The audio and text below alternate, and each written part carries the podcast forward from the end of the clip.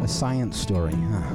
Is NYU scientist the And I, I it felt, felt impact right. I was so And I just thought, well, I figured it out It was that golden moment. because science was on my side.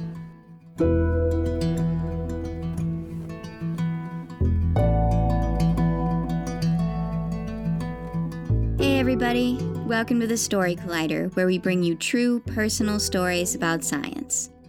This week's theme is validity, and both of our storytellers today are looking for validation of some kind, whether as a scientist or just as a human, or both. Our first story is from Adrian Demeritte. It was recorded last December at a closed live stream show in Atlanta. The theme that night was clarity.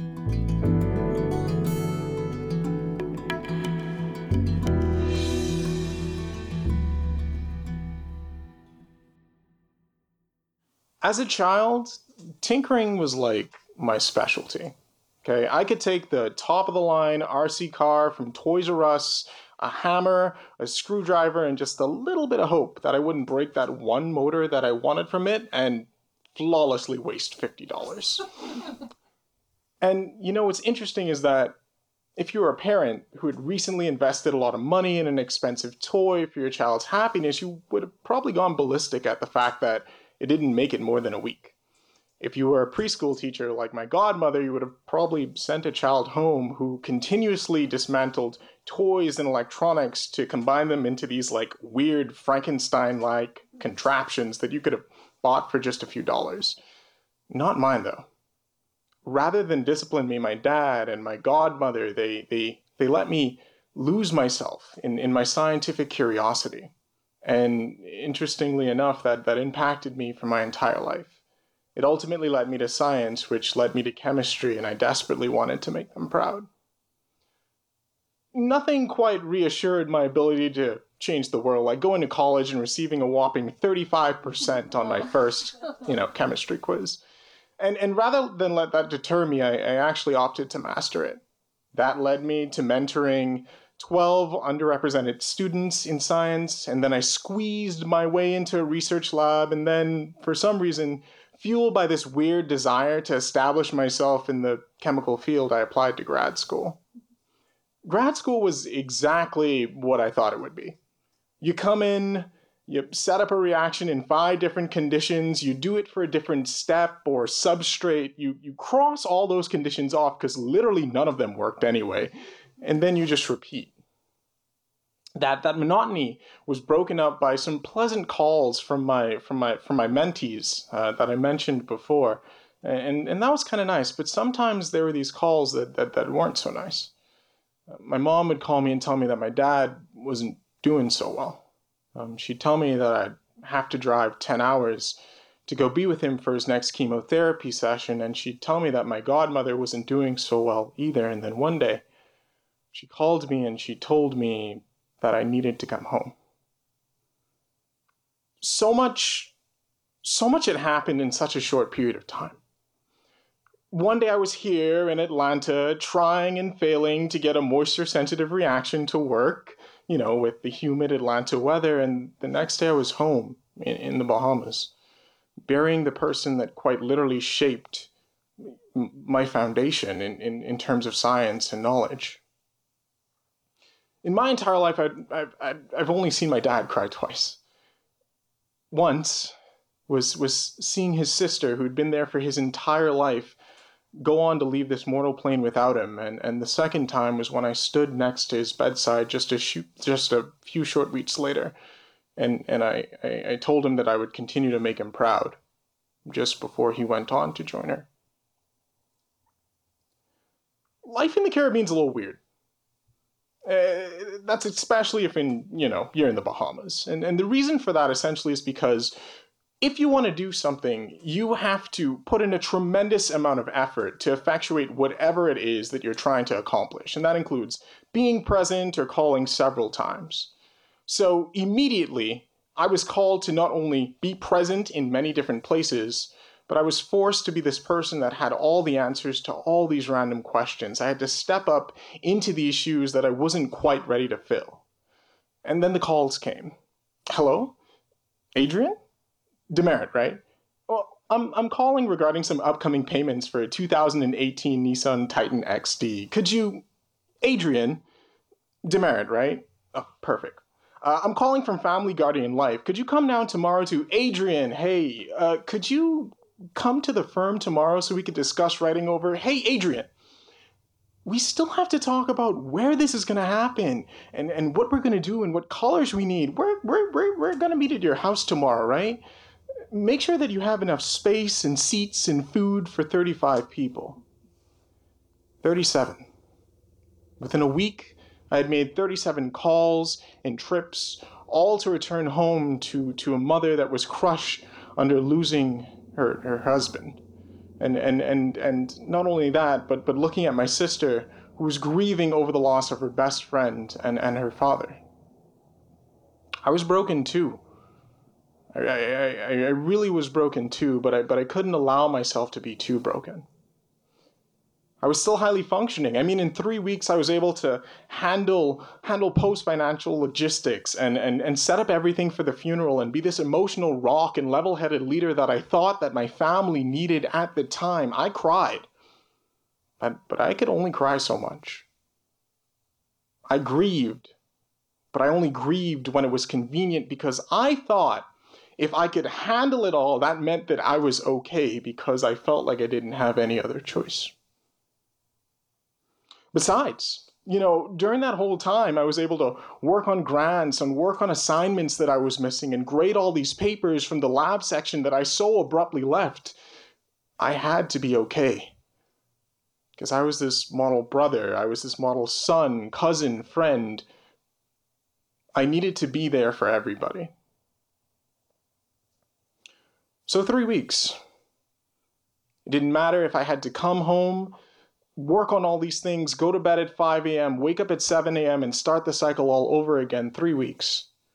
That's how long I gave myself to go home, prop my family up, handle everything that I needed to, and head back to grad school to make sure that I did, you know, make them proud.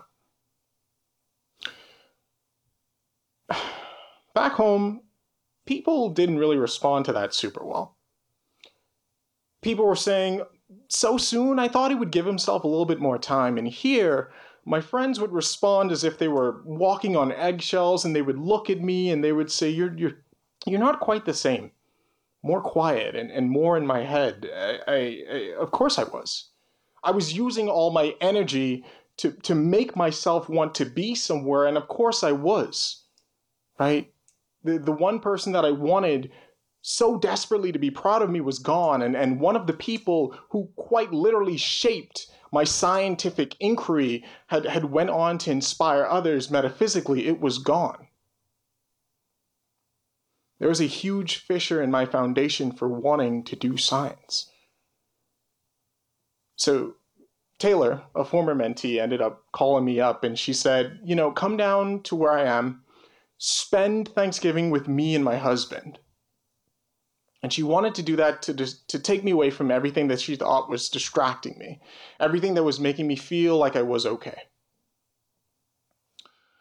And when I went there, without grants, without family that I felt like I needed to take care of, I steeped myself in the emotions from the months prior. I thought about whether or not I, I, I really wanted to go back to graduate school. I thought about whether or not the reasons that I wanted to do science were good enough anymore. But I, I still didn't cry. She came to me and she said, Hey, you know, I, I think it would be a good idea if we actually went to the nearby mall and did some people watching. And there was something that was well, well, well there was something that was that was actually kind of nice about it, right? Seeing little kids run around putting up their contenders for best smelling soap at Bath and Body Works is is kind of comforting.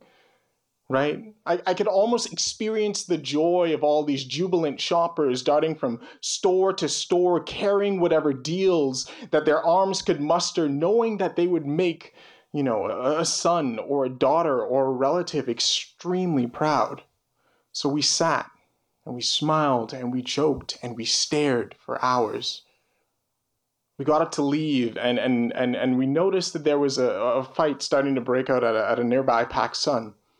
So we, we turned our backs to the mounting tension and we were headed towards the, the, the exit that was outside of the food court.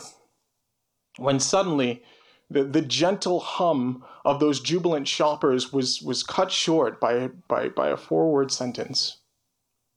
He has a gun.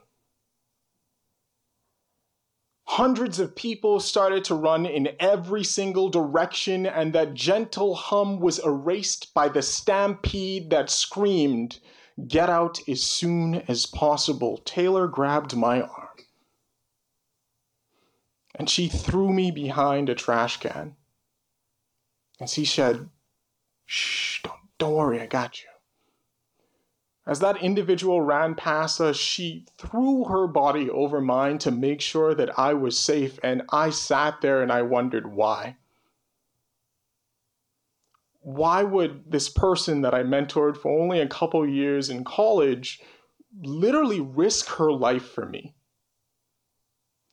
But she knew I wasn't capable of responding in that situation. She knew I wasn't mentally there she knew that I thought that it was par for the course at that point in time and and and you know whatever happened just was going to happen. She knew. Taylor knew I wasn't okay.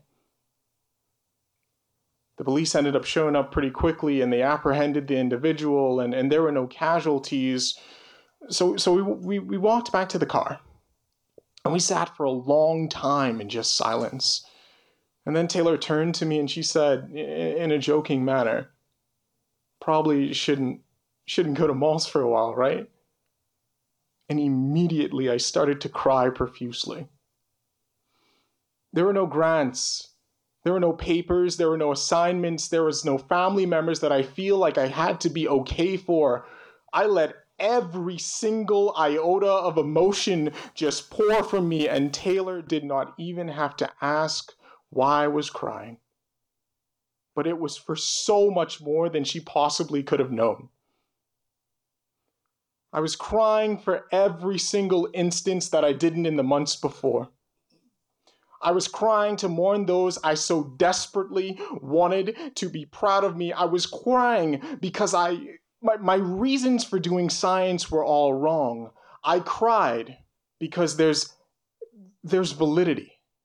There's validity in existing in the moment in itself. Those tears were because I didn't realize how much I impacted others. And I didn't realize how much impacting others in science meant to me. And I don't mean science, I'm, I'm talking to a lot of scientific people right now, so let me be clear. I don't mean science for papers. I don't mean science for reactions or notoriety or grants or glory. I was crying because I was doing what I wanted to do, what I should have been doing all along, impacting others just like how my dad and my godmother impacted me. Thank you. That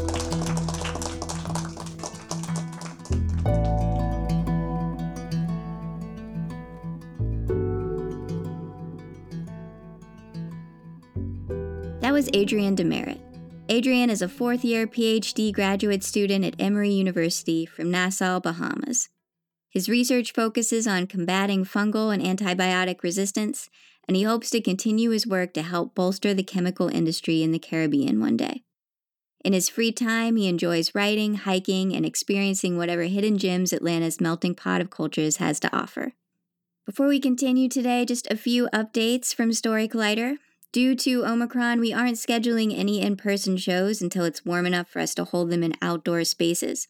But we do have a few online shows coming up in the winter months. Coming up on February 8th, we'll be live streaming from St. Louis in partnership with St. Louis Public Radio. And just a day later, on February 9th, we'll be live streaming stories from New York City. I will be co hosting with our brand new producer, Tracy Segara, so I would love to see you there virtually. Find out more at storycollider.org slash shows. We'll also be holding our Winter Story Slam on February 18th if you'd like to tune in and possibly put your own name in the hat for a chance to be invited on screen to share your story. Tickets for our slams are $10, and we often send out discount codes to our newsletter subscribers. Again, find out more at storycollider.org. And finally, if you're a fan of this podcast, if you, like us, believe in the power these stories have to reveal the humanity behind science, to change our understanding of how science happens and who it belongs to, please consider donating to the Story Collider at storycollider.org/donate. You can also sign up to support us on a monthly basis at patreon.com slash the.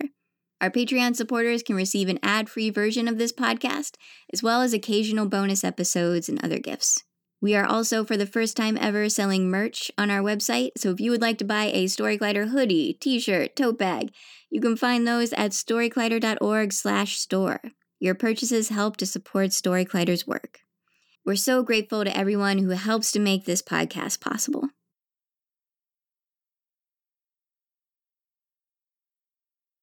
Our second story is from Becky Feldman. It was recorded last November at a closed live stream show in Los Angeles. The theme that night was difficult decisions.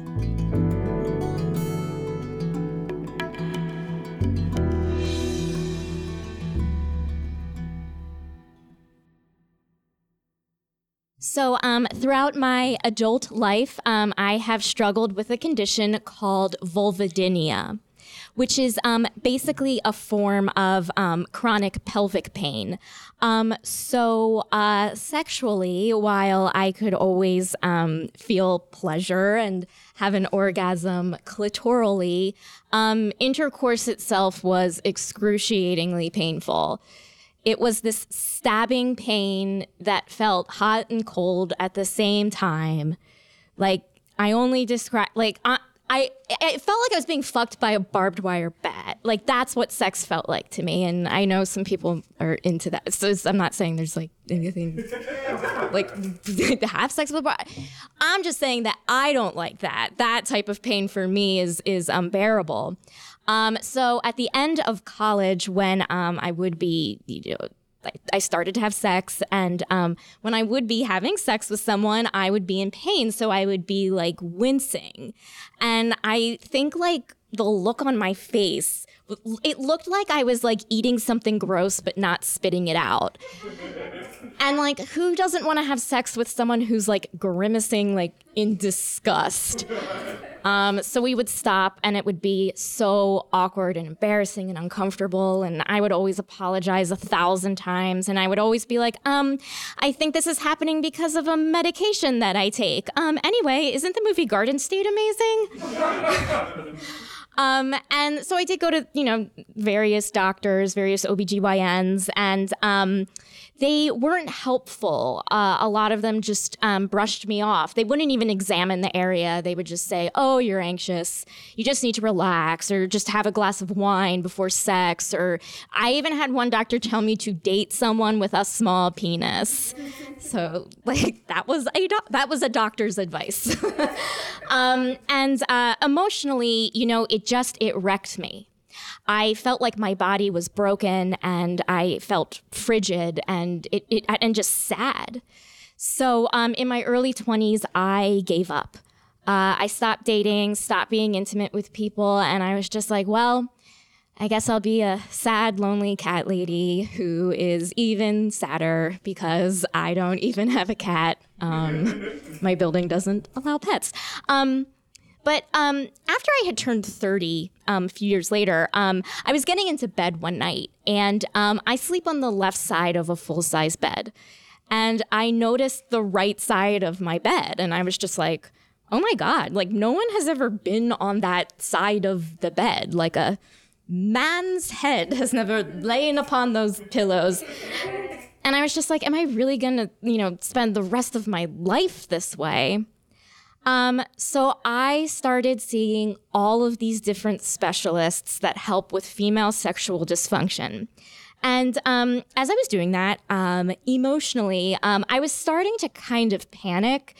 One, because I'm just like, I'm a neurotic person, but also, um, it had been so long since I had been like intimate with someone. Um, and I was like, oh God, do I remember what to do? Like, does my body remember what to do? Like, do I even remember how to kiss? And then I, I started thinking, you know, I wish I could just get that first hookup out of the way where I didn't feel any pressure to like please another person. I could just like focus on myself.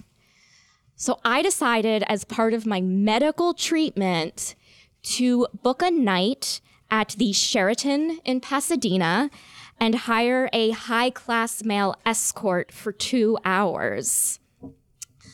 Um, so in the days leading up to the encounter, I was like, I was like freaking out about everything. I'm like, what do I wear? And like, do I eat before or do I eat after? And I was like, Googling like, what's the best chapstick for kissing? And, um, one thing I was freaking out about was paying the escort because you do have to pay in all cash. But I was like, oh my God, it's a high class escort. Like, how do high class people pay escorts? Like, do they just like hand them a brick of cash? Um, so I decided that the classy thing for me to do was to put all of the money in a thank you card. so I found a thank you card that had a phrase on it that I thought could encompass, you know, his his services. It said, "Thank you for your awesomeness." Um, so the the night of the encounter, um, I meet my escort at the bar in the Sheraton, and this guy, like, he's a man. He's a beautiful man. He is a very attractive, fit, sexy man. Um, you know, he dyed che- cheekbones, brown hair. He's wearing like dress clothes. Like he kind of looks like he looked like the high class male escort version of like Clark Kent who left his glasses at home.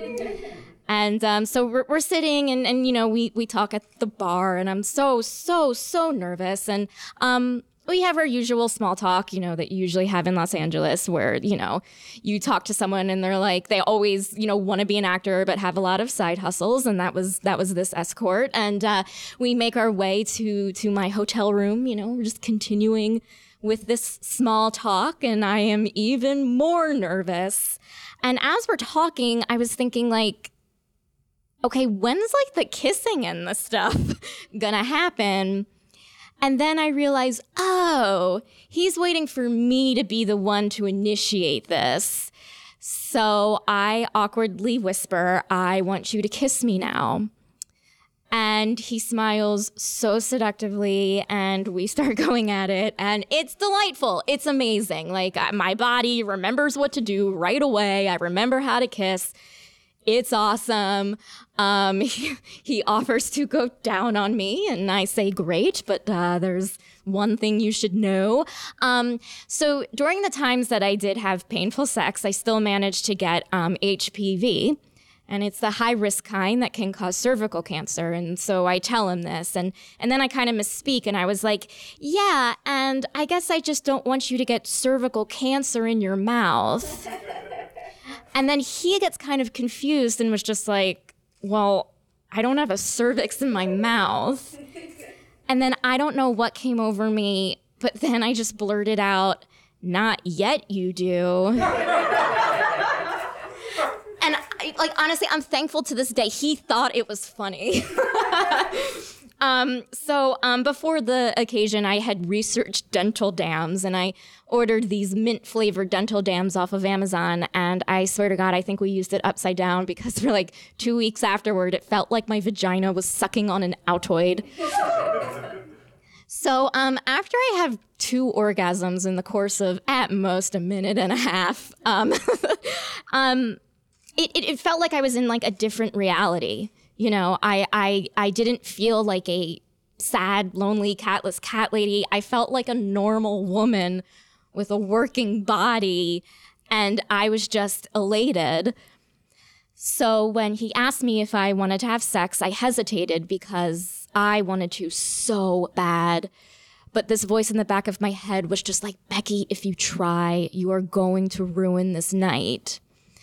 So I tell him that I can't, and instead of blaming it on non existent medication, um, I tell him the truth. I tell him that I have this chronic pelvic pain disorder. Um, and then he gets this very inquisitive look on his face, and he grabs his phone and he was like, How do you spell it? And I see that he is looking it up on a physiotherapy database and he starts giving me all of these suggestions on how to manage the pain because, as it turns out, he has another side hustle and that is being a physical therapy assistant.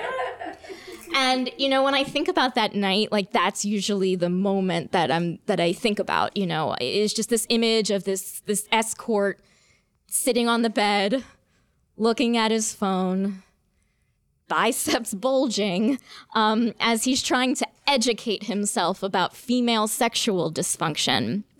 And you know, out of all of the partners that I've had and out of all of the doctors that I've been to, it was the escort. It was this two hour long fake boyfriend who was the one who finally like validated my pain. And because I had that validation, like the next month I started dating again. Um, so at the end of the night, I handed the escort, you know, his thank you card, and um, I'm sure uh, when he talks shop with his peers, he's probably like, "One time, a little weirdo gave me a thank you card," but you know what? He deserved it. So thank you for your awesomeness.